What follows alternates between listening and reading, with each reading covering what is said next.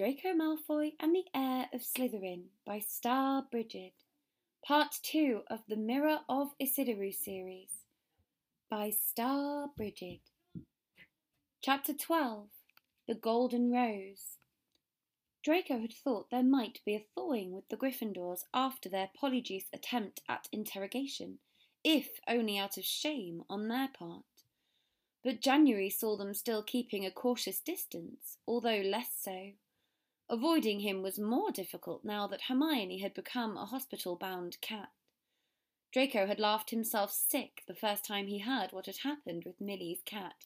It's not funny, Hermione kept insisting. Mr. Wilberforce, you tried to turn into Mr. Wilberforce, he gasped grabbing at his stomach as it began to hurt from laughing too hard. He got severe looks from the trio. Millie thinks I'm trying to kill Mr. Wilberforce. From the looks on their faces, that fact had failed to make it any funnier. She was stuck in the hospital wing, which made everyone think the prominent muggle born brainiac had become the next victim of the heir. Opinions that Draco was the heir waned at this supposition, as many did doubt Draco would have targeted his only friend. It almost convinced Draco's year mates. Before he admitted to them, Hermione had just been put out of commission by a freak potions accident. Then they started calling him the heir again. There was a problem at first with people coming past to gawk, which Draco was well aware of given his stubborn insistence on daily visits. He found himself in Gryffindor company more often than in the months, simply by their visits often overlapping. Potter found it difficult for the first week or two to look him in the eye, though Draco had the smug feeling it had more to do with his brief sojourn in Draco's bed than suspicions about the heir. Eventually, Draco got sick of people going past trying to stick their heads in and let it be known through the second year Slytherins just as mm-hmm. those who spoke ill of Draco Malfoy's associates were liable to lose a working tongue. Those who looked imprudently on Draco Malfoy's associates were liable to lose working eyeballs. Draco looked up and practiced the conjunctivitis curse to back it up, but just the warning worked nicely, and Ron managed to work himself up to thanking Draco for it. They still didn't speak to him much more than necessary to Hermione's annoyance, and she admitted to him privately that Ron and Harry still talked about him like he might be the heir of Slytherin when he wasn't around. Bound to the hospital wing, she was so accessible that Draco found himself dreading her release, as horrible a friend as that made him. But he forced a cheery expression when Hermione left the hospital wing, de-whiskered, tailless, and fur-free at the beginning of February. Quidditch training ramped up in intensity as they approached the Ravenclaw Slytherin match, coming up on the 20th. Flint had them meeting three times a week, which, combined with Draco stubbornly sticking to his weekend night flights, had his body sore and exhausted half the time. He would have been stealing all kinds of potions to assist him, had Severus's storerooms still been open to him.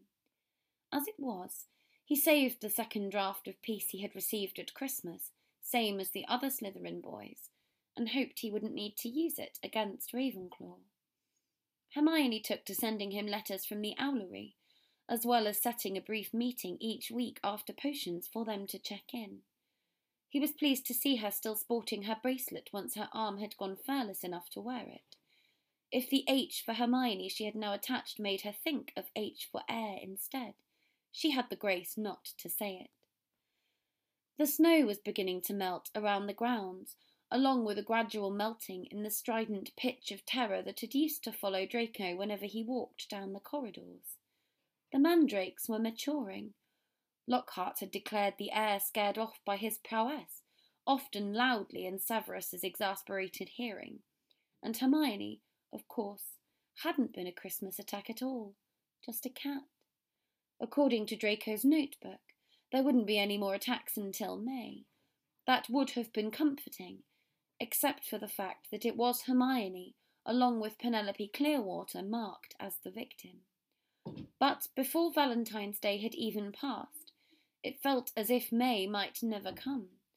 He thought he might have nightmares about Hermione being petrified, but instead, many of his dreams were just a confusion of Christmas Day playing out over and over again.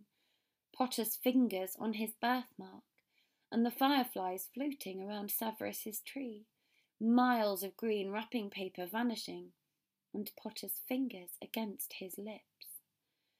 Any attempt to keep his mind off the romantic was derailed by the arrival of Valentine's Day. He'd written in the day's entry in his notebook Potter gets hilarious love message from Weasel Girl. I almost steal his diary, but he takes it from me. But he had forgotten just how extravagant the holiday became this one day, from a pink robed Lockhart's influence. Nor were the other Slytherins any more ready for the spectacle that awaited them at breakfast, with the gaudy pink flowers that covered the walls and the heart shaped confetti that threatened to mess up Draco's hair. You know, Draco said shakily, I promised Severus I wouldn't eat any meals in the kitchen with the elves again, but I think this qualifies as an emergency. And then Severus's gaze came down to pierce him like an arrow from on high, a message that didn't need occlumency to communicate. If I have to suffer, my godson has to suffer too. Draco took a seat at the Slytherin table and propped his chin up on a disgruntled hand, forced to watch Lockhart's showboating all over again. Happy Valentine's Day! Lockhart shouted, and may I thank the forty six people who have so far sent me cards, at least one of whom I suspect may have been a professor. Yes, I have taken the liberty of arranging this little surprise for you all, and it doesn't end here. Lockhart clapped his hands, and through the doors to the entrance hall marched a dozen surly looking dwarfs, whose dignity Lockhart had severely offended by dressing them with golden wings and carrying harps. Draco hoped he was paying them enough for this. My friendly card carrying cupids, beamed Lockhart. They will be roving round the school today delivering your valentines and the fun doesn't stop here. I'm sure my colleagues will want to enter into the spirit of the occasion. Why not ask Professor Snape to show you how to whip up a love potion? Draco knew to watch Severus at the high table this time, and he stored that utterly aghast look of nausea in his mental album for Severus, should the same fate ultimately come for him. And while you're at it, Professor Flitwick knows more about entrancing enchantments than any wizard I've ever met, the sly old dog. Draco had been waylaid by a dwarf the first time around, with a valentine he pretended not to know was from Pansy. She had the dignity not to send him one this time around, though she couldn't help but send him a few moony stares over the course of the romantic day. Gay, he thought emphatically in her direction. Gay, Gay, gay, Pansy. What more is there to say? Draco enjoyed watching the exasperation of their teachers as the dwarves kept disrupting classes, and regretted Valentine's Day hadn't fallen on the same day as potions, for him to witness the carnage that must be Severus's battle against romance. But he did get to witness the highlight of the day, possibly of the year, aside from Severus's defeat of Lockhart. It was so anticipated, it had even gone down in his notebook, even though objectively it didn't seem that important to the course of the Blue Loop. Potter's very special Valentine. Draco happened upon Potter with his bag broken, trying to gather up his supplies to flee. He was immediately recognizable, but Draco played it off as though he had happened upon this charming tableau by chance. What is it, Potter? What's going on? Draco asked in his most innocent voice, but the sight of him seemed to fill Potter with, if anything, more panic than Draco remembered. No, Ron, it's Draco. Draco can't see this, Potter babbled. Help! staring first at his friends and then at the waiting first years, Girl Weasley at the front, as if any of them could save him from love. What's all this commotion? said Prefect Weasley, and Draco smirked. Oh, look, Potter, it's Ron's brother, Peter. Maybe he'll know what's going on, he drawled. Percy, Peter protested. My name is Percy. Potter seemed to take Peter's indignation at his best chance to flee the scene, but the dwarf seized him around the knees and brought him crashing to the floor. Draco had to cover his mouth so the laughter wouldn't bubble out too loud. He couldn't miss the poetry for the ages about to be unveiled. Right, said the dwarf, sitting on Harry's ankles. Here is your singing valentine. It had to have changed from last time. It couldn't have been this funny. Nothing in human history could ever have been this funny. His eyes are as green as a fresh pickled toad. His hair is as dark as a blackboard. I wish he was mine.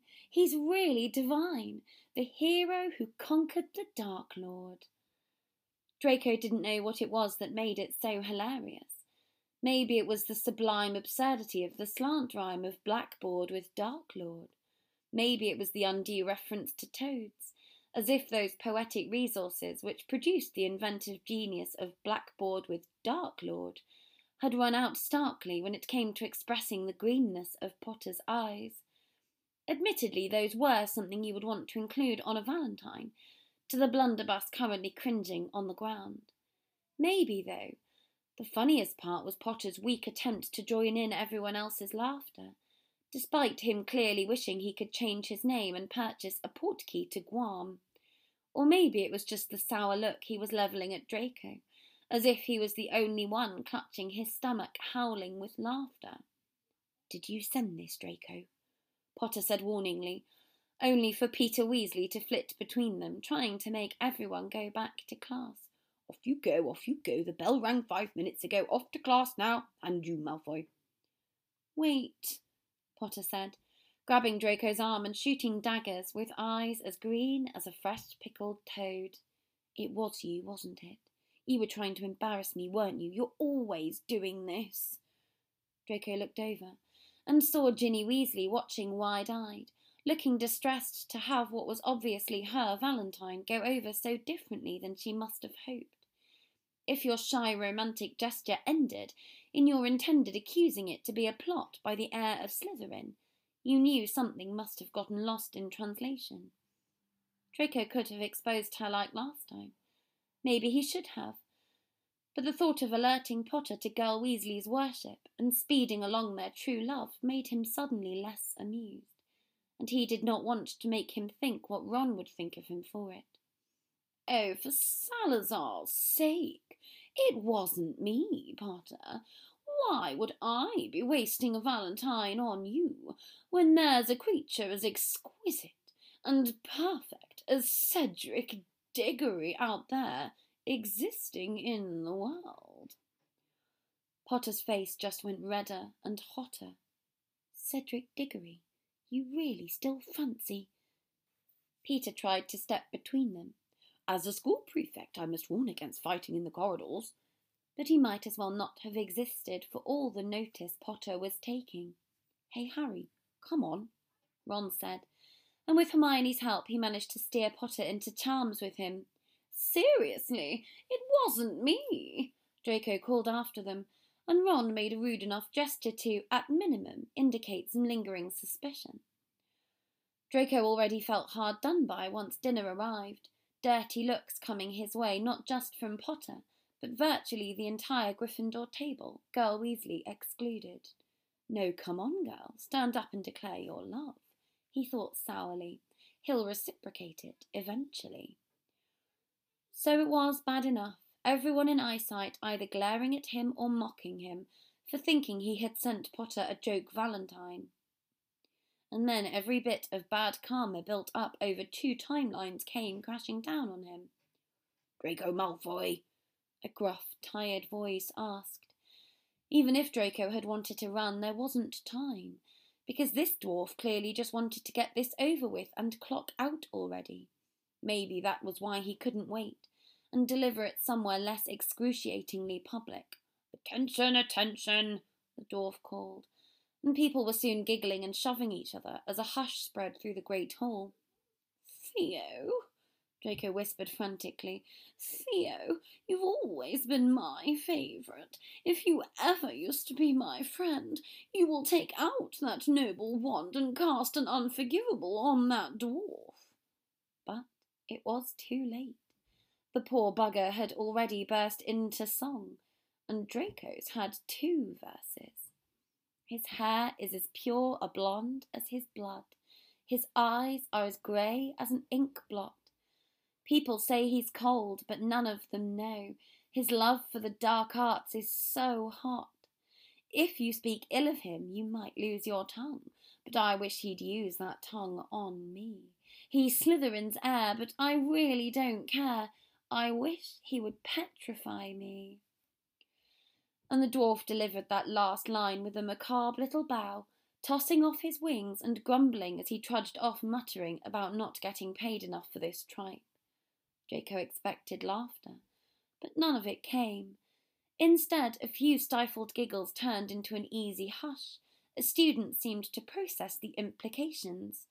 Maybe there couldn't be amusement when a Valentine also called him the petrifier of his fellow students. Faced with so much scrutiny, there was no remedy but to head this off at the source. Potter! Draco snapped, standing up in his seat to glare over at the Gryffindor table, his hands cupped over his mouth, and yelled, I didn't send you that Valentine, you idiot! You didn't need to retaliate. Or was it you, Ron? Are you the one trying to ruin my life? A soft little shriek came from close to Draco's left. Draco didn't notice it properly until it was followed by a growing wail. I'm sorry, Draco. I thought you'd like it. Pansy Parkinson shrieked and ran out of the great hall in hysterics. Milly gave a dirty look in Draco's direction before leading Daphne and Tracey to follow. Draco stared at them in baffled incomprehension. Someone tell that girl I'm gay, he bellowed across the great hall, and also not the heir of Slytherin. After such a declaration, there really was no help for it but to flee as well, though naturally in a different direction to Pansy. Draco took the steps up to the owlery two at a time, hands shaking with rage, none the least at the way he would have to humble himself and apologise to Pansy if he wanted his entire year in Slytherin not to hate him. He threw the Malfoy stationery, custom hunter green ink and quill down on the wooden crate he always used to write there, and began to jot in rough, furious letters without any forethought. Dear Father, Stop telling your friends I am the heir of Slytherin. You know I am not the one who opened the Chamber of Secrets, but I know you're telling people I am. So everyone I know in Slytherin thinks it's true because their parents told them that you told them. And you didn't need to make the boys stay with me at Christmas. Maybe you wanted me to draw them closer, but guess what, father? If I wanted to win them over, I could do it on my own. But, as it stands, there is an irreparable divide between me and these prospective friends you must so want me to win back, because they are falsely convinced I am the heir of Slytherin. I have not lifted a hand to stop you in your plans for the school this year, and believe me, if I wanted to, I could have. But if you do not leave my name out of your bragging, I will do far worse damage to my name than even you have already done when you started falsely telling people I am the heir of Slytherin. Draco Malfoy. The real kicker came, though, when Theo tracked him down to the owlery and told him he was to go see Severus at once. He didn't find Severus in his office or the potions classroom and ended up checking his chambers, which Severus opened at once to his knock, looking apoplectic with rage. Draco, he hissed, the A in Draco drawn out for syllables. Why don't you come in? Draco had thought he was being summoned for the evening's misadventures, whether the supposed Valentine exchange with Potter, or his unintentional public humiliation of Pansy. But the reason he had been summoned and summoned here became abundantly clear the minute he entered Severus's chambers. If someone had wanted to liven up their dark aspect, one could hardly deny their success. The sparse, dark stone rooms were filled to brimming with golden roses. Oh, Draco said with a smirk. I suppose you'll want my help cleaning these up. Unless you're in a romantic mood and want to enjoy them. They do seem to be high quality flora. They remind me of the golden roses in the gardens at Malfoy Manor. Do you think yourself amusing? Severus growled. Is this your punishment for all those who have spurned your friendship this year?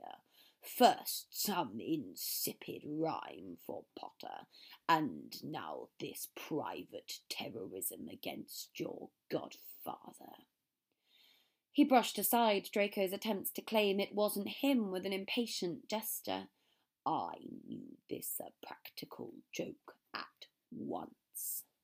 He brandished a note on fancy golden stationery, which seemed to have come with all the roses, and thrust it at Draco accusingly. It was printed in elaborate golden calligraphy, regular as if from a charm rather than a hand, which camouflaged the handwriting.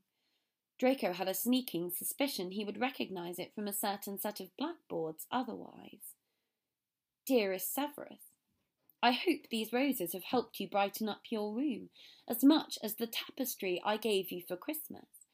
You cannot know my sadness that I have not had the chance to visit and admire your newly lively decor, but I hope to have the opportunity soon.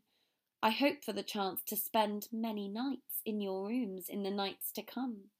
The dungeons can grow cold, but I would be honoured to offer myself to warm you up. If you wish to know my identity, meet me at the astronomy tower at midnight. I will be waiting for you, all night if I must. If you do not favour men, I understand, but please come to tell me yourself, lest you break my heart into too many pieces to ever repair. You are the most terrifying and beautiful person I have ever laid eyes upon, and however many may seek my affections, no one will ever, ever, ever do now for me but you, with love, your secret admirer. Did you think I would believe for one second that this note is genuine? Severus seethed. What? Do you not fancy men? Mother always told me she thought you were bisexual. It had been Aunt Bella to say so actually, but attributing it, attributing it to Mother was a harmless lie. Yes, I am, Severus said through gritted teeth. Not that I would invite you to take me as some nauseating queer role model or any such nonsense. Nor does that mean I would lose all my senses for the illusion of some foolish man taking a shine to the potions master. So you're not going to meet your secret admirer tonight? He might be sad.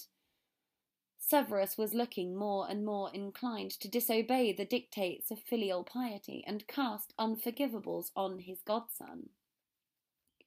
I have no secret admirer.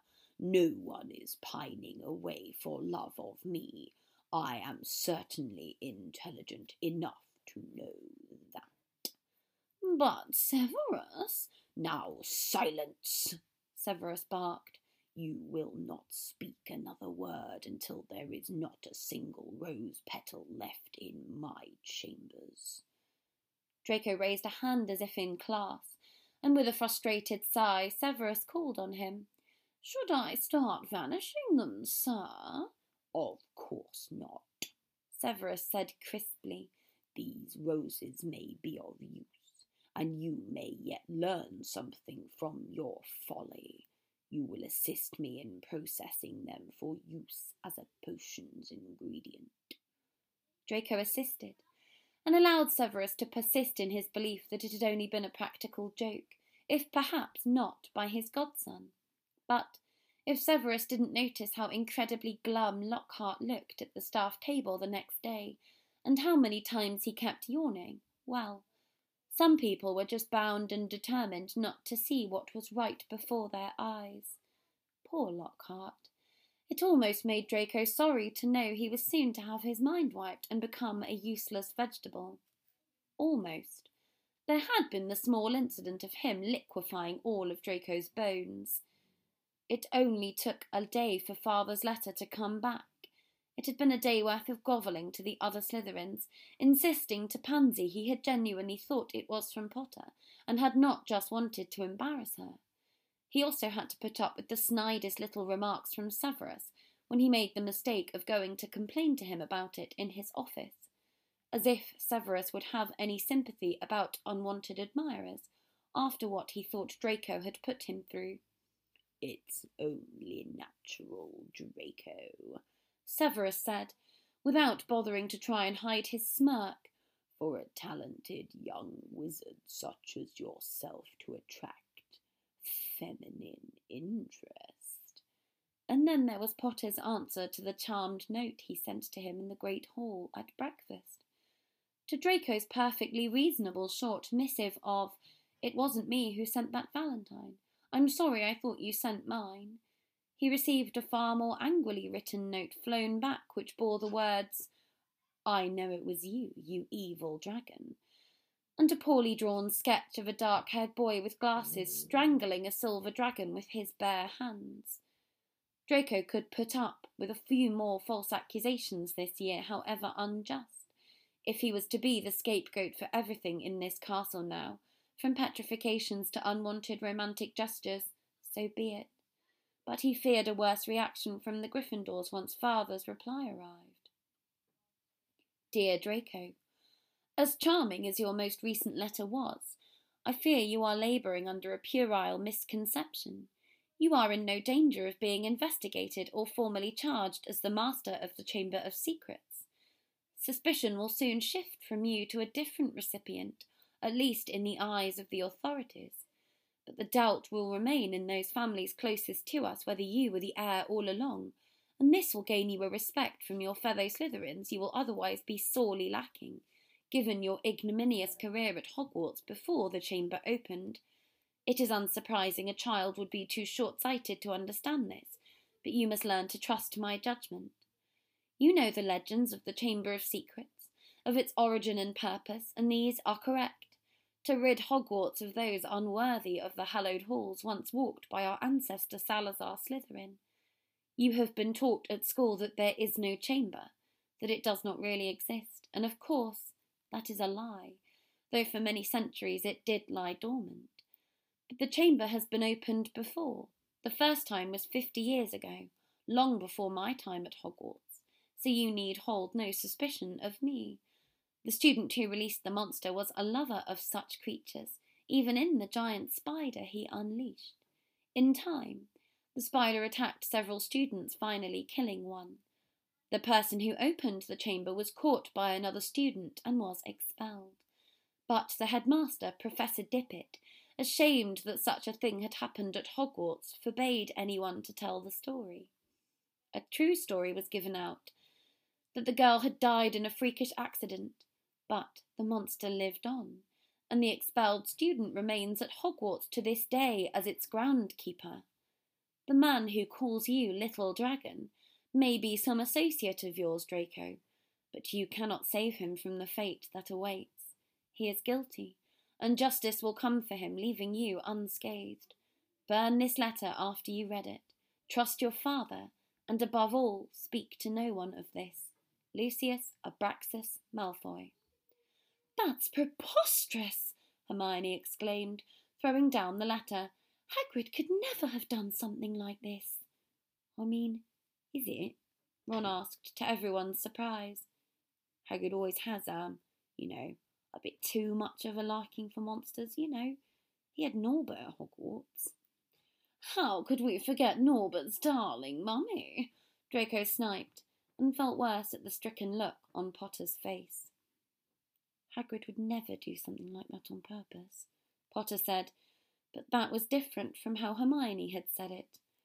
I suppose there was also Fluffy, Hermione said, wincing at the memory of the three headed guard dog. He always said how harmless he was, but if you didn't know how to approach him, and it's not like we can just assume Lucius Malfoy is taking the truth. Yeah, why are we taking this at face value anyway? Potter interrupted, sitting up from the bench of the empty Quidditch stands with a start. I mean, for all we know, Draco's father could have written this knowing Draco would show us as some definitive proof that his son isn't the heir, so we'd. Oh, yes, Potter, Draco drawled. You've unveiled my father's cunning plot to clear my name. By shifting blame onto the first suspect you lot would readily believe. Hagrid. Yeah, Harry, Ron groaned. Draco would have come up with a better lie. It seemed even Ron might be reaching a point of fatigue with Harry's Malfoy accusations, perhaps in part because of how transparently fueled it was by suspicion of Draco's Valentine related activities. Boys, it doesn't even have to be a lie from Draco's father for Hagrid to be innocent. Headmaster Dippet might have gotten the wrong person. Maybe it was some other monster attacking people. How many monsters do you think this place can hold? Ron asked dully. My first thought was that the monster was a basilisk, Draco cut in trying to at least subtly plant the idea. But when I told Severus, he just laughed it off and dismissed the idea. A basilisk? Hermione asked, with a spark of interest in her eyes.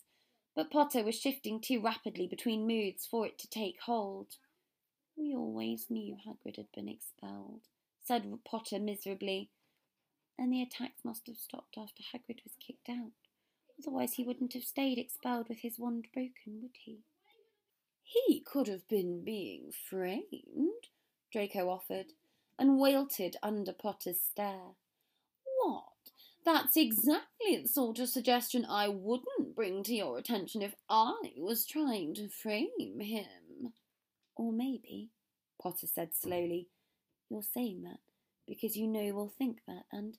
Knock it off, Ron snapped and then said more tentatively, You met Hagrid down Knockturn Alley, didn't you? Draco nodded. He was buying a flesh eating slug repellent, said Potter quickly. Speaking from my experience of potions, Masters Potter, Draco sighed, you don't exactly have to go to Knockturn Alley just to buy that. That put all the Gryffindors into a gloomy silence, after a long pause, Hermione said in a hesitant voice, Do you think we should go and ask Hagrid about it? That'd be a cheerful visit, said Ron. Hello, Hagrid. Tell us, have you been setting anything mad and hairy loose in the castle lately? Draco's father is coming after him, we should warn him, Potter protested. You mean if he really is guilty? Hermione said. He's not in any danger, unless he's got something to hide. You are all so sweet, Draco groaned, giving them his patented Severus inspired ten second eye roll, as if the world works that way. And of course, he knew from experience that Hagrid would be suspected and kicked out, but eventually cleared, so it all should add up to Hagrid being innocent. Except Severus had destroyed the diary, and a close watch of Ginny Weasley had showed no suspicious activity whatsoever, save an excessive infatuation with Potter. So what if Hagrid had been guilty before, and this time it wasn't a basilisk but a spider, and somehow Hagrid really was? You think it's him, don't you? Hermione said, giving Draco a troubled look. I know you'd all rather think it was me, Draco sighed, sagging back against the stands with a bleak look out at the February sunlight. But I don't know what's going on, honestly. I would suspect that the diary was involved. It was a dark object that entered the castle.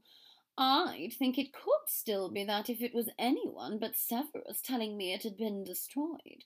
Because an object like that could possess someone. Anyone. Me, you, them, even Hagrid. Ginny Weasley, who was given it. Do you want the truth? Yes, it was my father's, all right. I saw it in a case at the manor once, and I saw him putting it in Gal Weasley's cauldron in Diagon Alley. But I wasn't sure until I saw it in the common room, and then I panicked. None of them bothered to feign surprise. Draco, Hermione said, you should have just told us. I don't get why you didn't. My father, Ron said. His father. He thought my father would go after his for it. But Draco, if your father is the kind of man to target a first year. I don't. Draco bit his lip. I know, but I thought if there was a way I could fix this without ruining my family. It's not just my father I'm thinking of, it's my mother. And she's not a bad mother. She doesn't deserve what would come to her if father went down. Draco, Hermione said, touching his hand to quiet him. It's done. Thank you for telling us, even if it's late. But if you really are sure the diary is gone, then we have to start looking at what else could be causing this. And the letter from your father, depending on how much of it we can believe, might be the place to start. Thank you for showing it to us, Potter said, reserved, still cautious. I won't keep anything from you any more, Draco said. Not even Hermione looked like she believed him, and of course it wasn't true either. But if his tongue had let him, maybe it would have been. Slytherin played Ravenclaw on a bright sunny day. The Malfoy Invincible sign made its return, although it was Vince and not Pansy helping Millie hold it up. Draco tried valiantly not to scan the stands for Potter, failed, and spent more time staring in his direction than the Ravenclaw seekers before the match started. Better than at the Ravenclaw section, where Luna Lovegood probably awaited him. Blissfully ignorant, she still made him jump out of his skin, not just at the sight of her, but even the sight of her hair, almost as bright as his, which even made catching sight of his own reflection unawares a very fraught pursuit. But his vision worked perfectly well on the Quidditch pitch. He had won the match the first time around, just barely beating the Ravenclaw seeker to the snitch, with a speed he'd had to admit in his heart was entirely due to his superior broom. But it was easier this time around, not because of any sizable improvement on his part, but because he remembered where the snitch had gone the first time, and that didn't change. The absence of the rogue bludger in the Gryffindor game, oddly enough, had been a disadvantage for Draco, in that it had prevented that kind of anticipation. As it was, Draco caught the snitch almost before the Ravenclaw saw him begin his dive, having camouflaged his movement towards the Hufflepuff stand in a larger general sweep of the perimeter. It was easy to be impressive when just retracing his steps.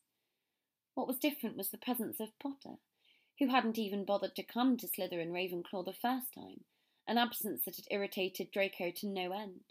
He'd probably been helping Hermione with research last time, but now he was the only one of the trio to make an appearance.